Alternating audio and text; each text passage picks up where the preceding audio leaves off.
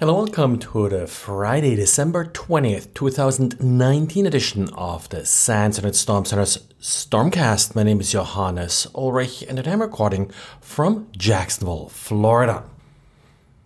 Well, as I mentioned yesterday, today I made the blog post live with additional details about DNS over HTTPS and how to possibly decode some of the content. The basic principle is pretty straightforward the actual content of the DNS query, so the DNS data that would usually go over UDP is, well, sent over HTTP2, but the actual DNS content is sent in a packet by itself, and the size of this packet directly correlates with the size of the host name you're looking up.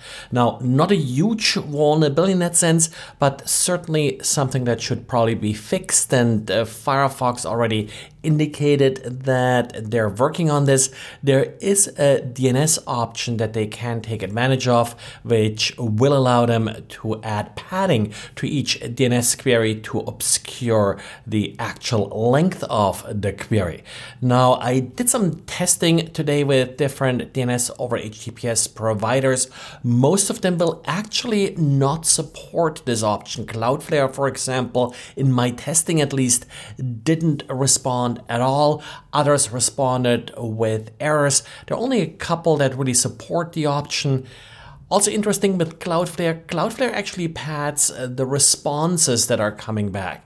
So that's a little bit odd. Even if you're not sending uh, this option, it will still respond with that option, which is actually not quite sort of RFC compliant.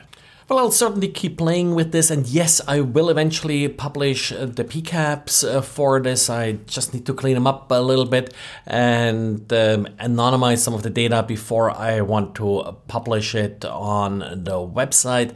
But uh, if you want to play with some of these things, uh, there is a nice little tool called SDIG. It's well, sort of the secure version of DIG comes with uh, Power DNS, and uh, with SDIG you can just send simple DOH queries from the command line, which is uh, sort of nice if you want to experiment. But if you prefer more control in the post from today, I'll show you how to do some of this with sort of a mix of Scapy and curl. Uh, that also works and gives you more control over these DNS options. Well, but uh, let's take a look at good old ransomware. Yes, uh, ransomware, of course, is still a big topic, and looks like some of the ransomware gangs are changing their setup a little bit. Now, so far, they have just encrypted the data, then they hoped for the victim to pay.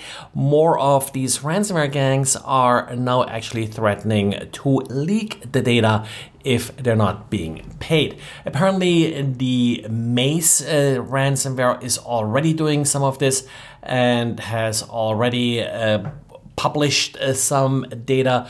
Sodinokibi is another strain of ransomware, also known as R-Evil, and it does actually threaten uh, to send data to competing companies. Uh, not sure if that's actually sort of uh, real in that sense, but of course, the nice thing with of the good old ransomware is that it's highly automated. Not really a lot of things that the um, attacker has to sort of adjust for a particular target. And uh, by making data public, and so of course, it's a little bit more dependent on the actual content of the data and may need more manual intervention. And Google today released uh, Google Chrome 79 only fixes a single vulnerability in the media selector. Uh, still updated, well, it sort of pretty much updates itself, so not much you have to do here. Someone told me that there is an issue with some ciphers having been removed from Google Chrome that can cause problems with some websites. Haven't been able uh, to verify this myself yet, but if you're running into this, uh, please uh, drop me a note. And well, this is it for today. So next week uh, I'll be running on a somewhat abbreviated schedule. There should be a podcast specifically on Monday. Not sure if I'll do one on Tuesday and Thursday. And there'll definitely not be a podcast on Wednesday for the Christmas holiday. Thanks and talk to you again on Monday. Bye.